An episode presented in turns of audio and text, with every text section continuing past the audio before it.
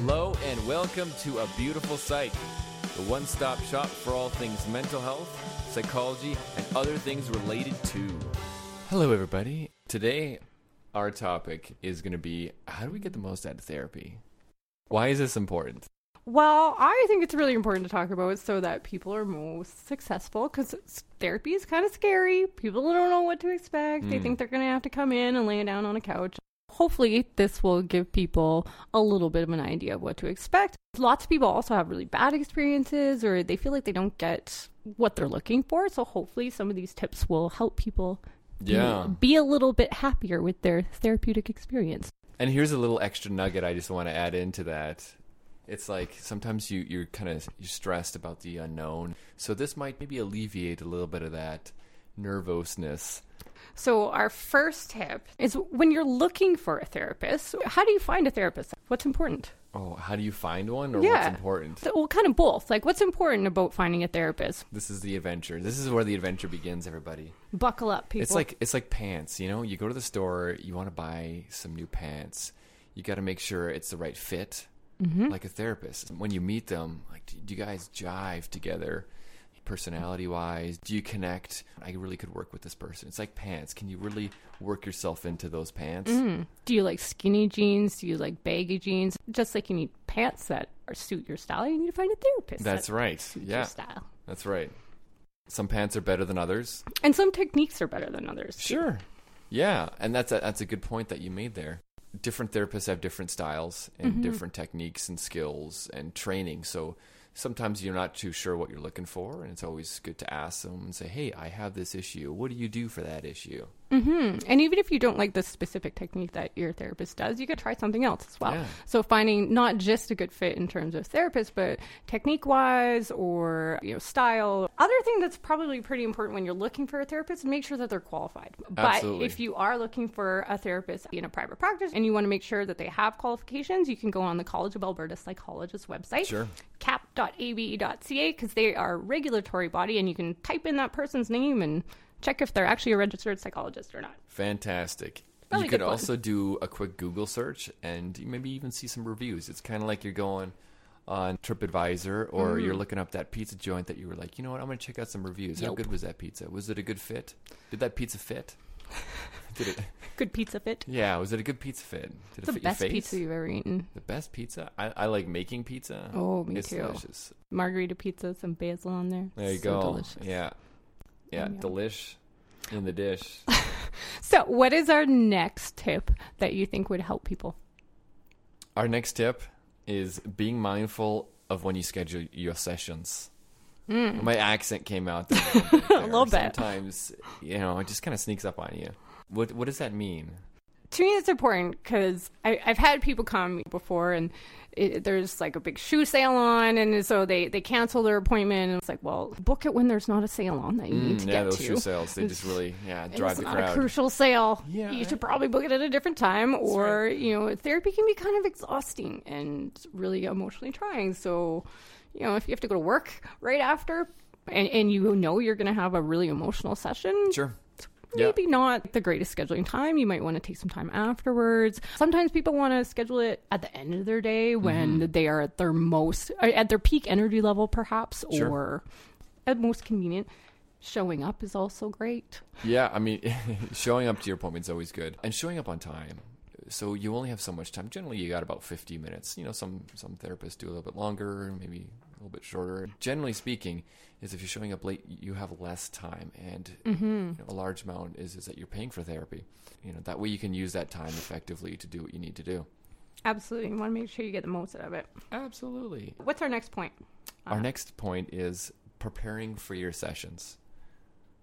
So, what does that mean by preparing for our next session? Well, usually I like to mentally prepare myself for my therapy sessions, You kind of get in that right mindset, make sure that I have my counselor hat on. Have you ever like prepared yourself for a difficult conversation that you, you've had to have with someone? Every every moment. every moment, Every like moment of my life. every time we do this podcast. Yeah.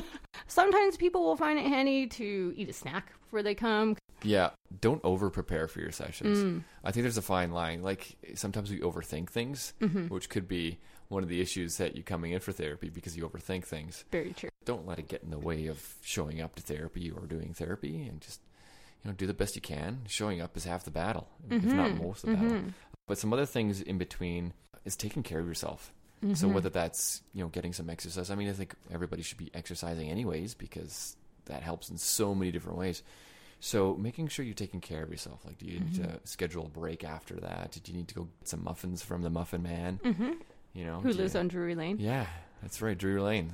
It sounds like drool. No one wants drool on their muffins, so should change that. Uh, change that street, that Yeah, lane. to Muffin Street.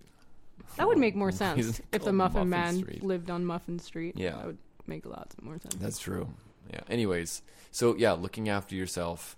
I don't know. Wait, know, brush your teeth, brush your hair, brush your face. Do what you need to do. Get a friend.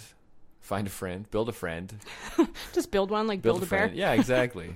Eventually, I'm sure they'll have that.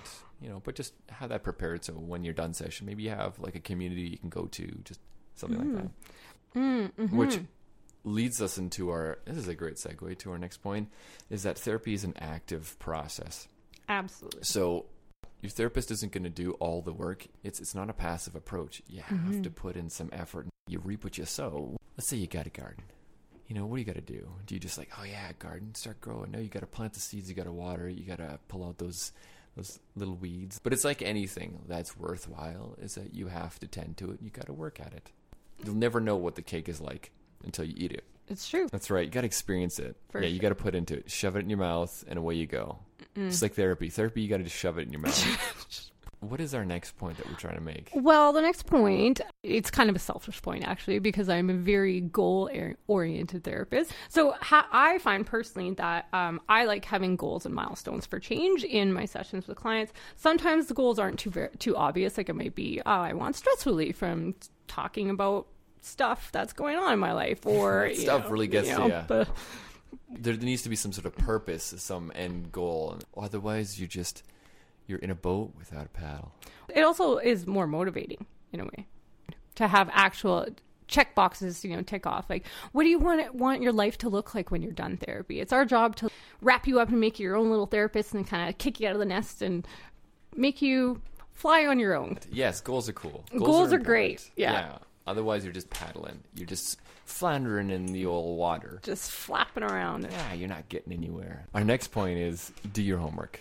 Not all therapists give out homework. A lot of the work happens outside of therapy. So you're in the therapy session for about, you know, 50 minutes, give or take. The change happens outside. Generally, it's a collaboration of you and the therapist deciding what you need outside of the session. sometimes i don't give homework but sometimes i do do you give homework regularly I- I'll often at least give something. So yeah, I'll give homework. And homework for me doesn't always. I don't mean write me an essay and Yeah. like do two hours of extra homework time after therapy. You know, sometimes it's just simple as like this week, reflect on why you really like to wear purple pants Sure, rather yeah. than blue pants, or pants. you know maybe do this worksheet and make a meal plan for yourself. You know, something Yeah, simple. something like anything, like just to kind of get you in the process of change, Mm-hmm. you know, routine of that. The homework thing, I mean, it's it furthers the, the process and the progress of change. Mm-hmm. By reflecting, we can really see, okay, what am I doing?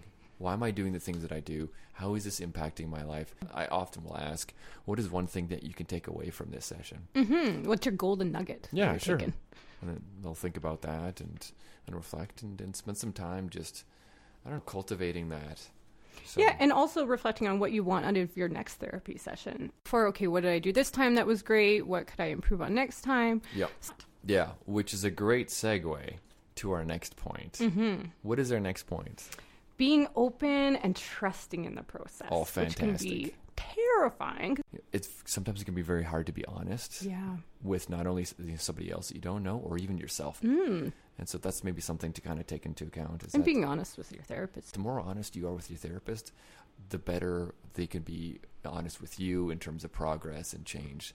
And you're finding it really hard to say what you're going to say and be honest with your therapist. Maybe you're not ready for it. Mm. Oh, that's a good point. I like this. Is that sometimes, even if you come to therapy and you're in session, like you make your appointment, you show up, sometimes you're not ready for therapy, and that's okay. Sometimes you are, sometimes you're not. It might be Yeah. that you're just not ready to discuss that specific thing. Sure, yeah. Yet. Good call, good call. Mm-hmm. Yeah, sometimes you're not ready, and that's okay too. Maybe you'll be ready, you know, next day or next week. Yeah. Sometimes it just takes time. Yeah, something to think about. Anyways, uh, we're moving on to our final point. Our last point is about managing your expectations. It is an important point well to, to understand that it's not necessarily simple, it's not necessarily quick and easy, it's also not necessarily really long either. Sometimes things can get a little bit difficult in therapy, sometimes they are really easy. Really just kind of go in with an open mind. Yeah, it's kind of like you're trying to log roll. Mm-hmm. At first, you hop on that log, it's really hard. This is not easy. You find it difficult. You're probably falling in the water. Mm. I don't know. Maybe some beavers are attacking you because they hang out in It's logs. true, yeah. I mean, on logs or around logs. Maybe in. They build knows? dams out of them. Yeah, difficult at first, but eventually you get the hang of it. Mm-hmm. Eventually, it's not as as difficult. But you also might find your muscles hurt after Sure. those logs, Yep. like, eh, and you might want to quit because you know it doesn't feel good to have your muscles sore. Yeah, and sometimes there might be little points where it gets a little bit more intense at first, and you think, "Oh, I thought I had the hang of this." Therapy has difficult points. Sometimes it's a little bit, I, I guess, if you want to call it easier, but it kind of ebbs and flows. It goes up Mm-hmm. and down. Sometimes you'll get twenty nuggets out of a session. Sometimes you'll get one nugget out Yeah. of a session. Well, hopefully these tips will help people be most successful. in- And this is an exhaustive list. There are others, and sometimes therapy doesn't go according to plan. But hmm. maybe just something to think about. Tune in to our next podcast, where we talk about what is the greatest type of salsa.